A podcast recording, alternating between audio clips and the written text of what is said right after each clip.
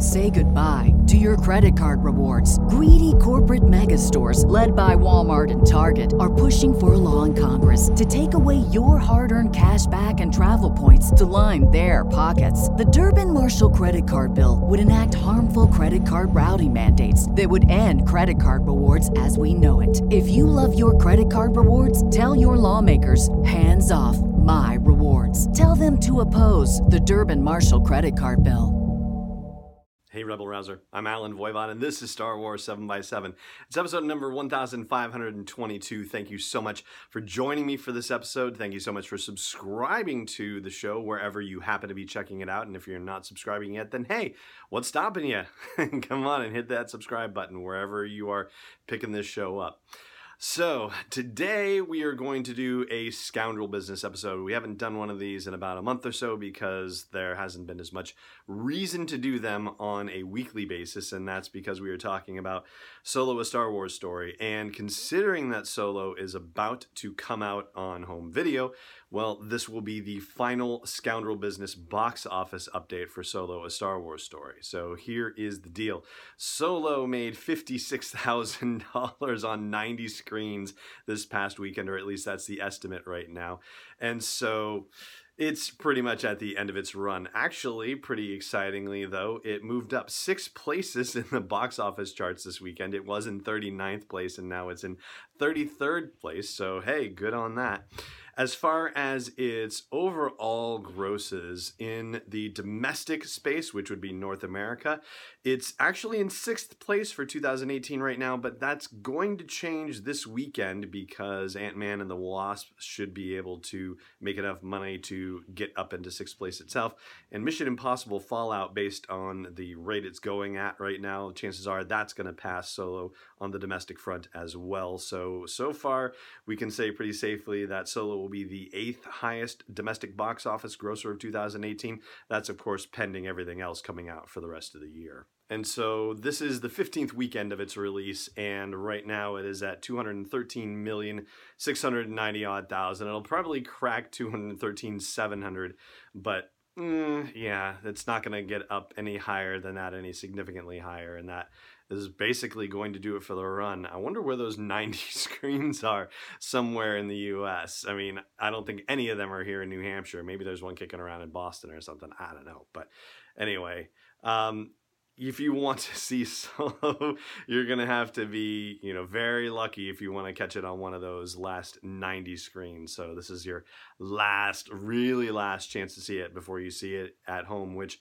you know what, sometimes seeing it at home is almost better in its way because then you don't have, you know, people throwing popcorn behind you and people talking like it's their living room. This is the thing that I always have to say to my own kids and any other kids we take with us, just to remind them, hey, you're not in your living room, so keep talking down during the movie.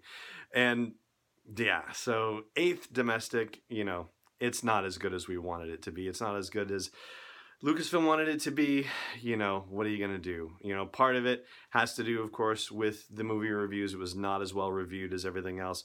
Part of it has to do with, you know, being on Memorial Day weekend.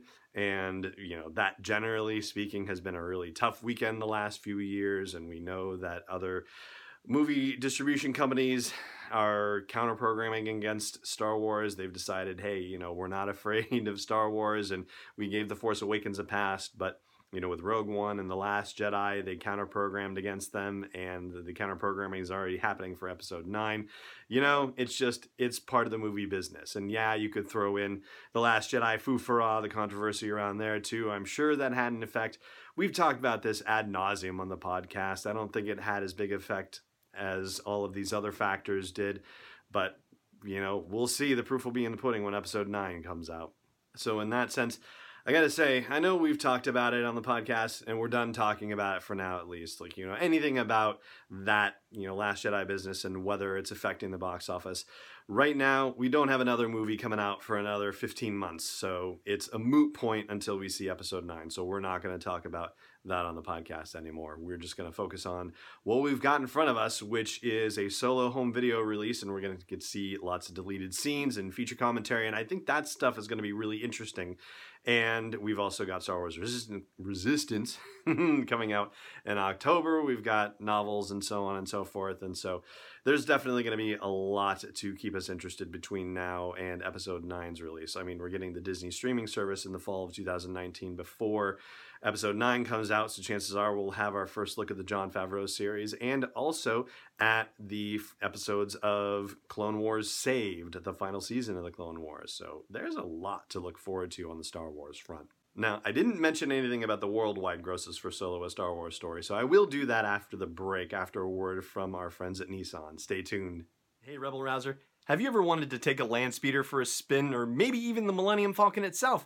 Well, here's the next best thing. You can make your own custom solo a Star Wars story inspired Nissan with the best in galaxy customizer. Just go to sw7x7.com/custom to customize and share your own Star Wars inspired vehicle. And don't forget, Solo a Star Wars story is coming home on digital September 14th, Blu-ray September 25th, and new on 4K Ultra HD as well. Welcome back.